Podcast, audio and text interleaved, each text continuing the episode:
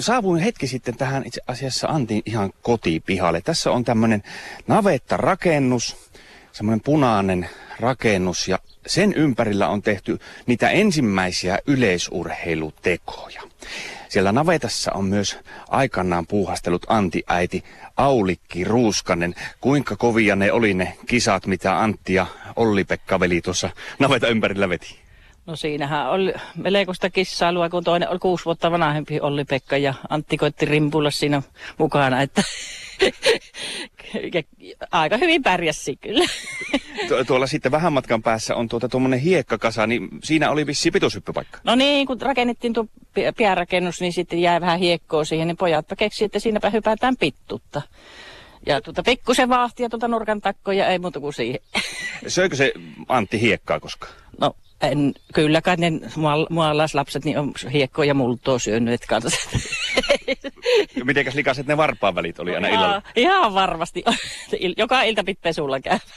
Mutta se urheilu on ollut silleen verissä jo siinä vaiheessa, että sitä keihästäkin on heitetty ja, ja kuullaa työnnetty, pituutta hypätty, juostu sataa metriä, mutta mikä siihen keihään se nyt sitten oikein tuli? Miksi se piti ottaa? Etkö sanonut, että elänyt sitä? No, ei, ne, kun itse keksin, ne oli tehnyt jostain, vai ukkikohan se vuoli ensimmäisen keihään niille, kun ne oli keksinyt, että nyt ruvetaan keihästä heittämään. Ja sitten entisiä suksen saavoja ja tämmöisiä kaikkea. Mutta se loppui se suksen saavalla heitto, kun tuo navetan katto rupesi, kun Olli-Pekka olisi vasien kätinen, niin se aina meni tuonne navetan katolle tuli reikä, kun siinä oli se jotain raatoa siinä piässä. Se loppui se heittäminen sitten sillä suksen saavalla.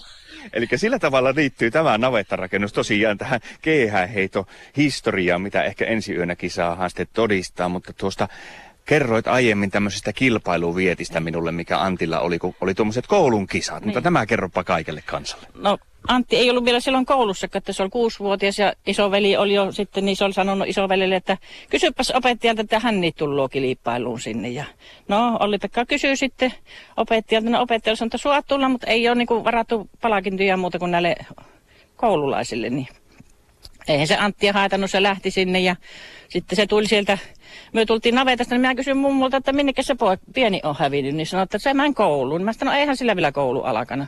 No en tiedä, mutta sinne se lähti ja sitten se Antti tuli sieltä, niin sillä oli kynä ja vihko.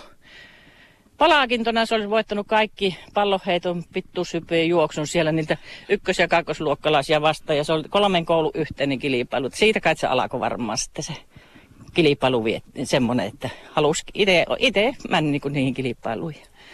Ja siitä kautta on sitten Ruuskasen Antti tällä hetkellä Riossa puolustaa tosiaankin tätä suomalaista urheilumainetta ja pitää sitä yllä, mutta ihan loppuun Aulikki Ruuskanen on pakko kysyä semmonen, että minkälainen se on tuo äitin katsoo aina tuolta telkkarista, kun se oma poika siellä maailmalla heittää? No nyt kyllä siihen on tottunut, mutta alakuussa ne ensimmäiset olympialaiset, niin en, loppu sitä niin en uskaltanut katsoa, että piti ulos mennä silloin, että kun se mitali oli siinä, että toiset vielä pommitti sitten sen jälkeen, niin silloin oli jännittävä, nyt minä voin katsoa, että ei se ennen sitten sillä jännitä, että jos se hyvässä kunnossa on, niin kyllä se pärjää. Mitenkä paljon se herkistää? No, ainahan se, itkuhan sieltä aina tullut. ja ensi yöllä sitten toivotaan jatkomitalleja vai kuinka? No tietysti, sitä toivotaan.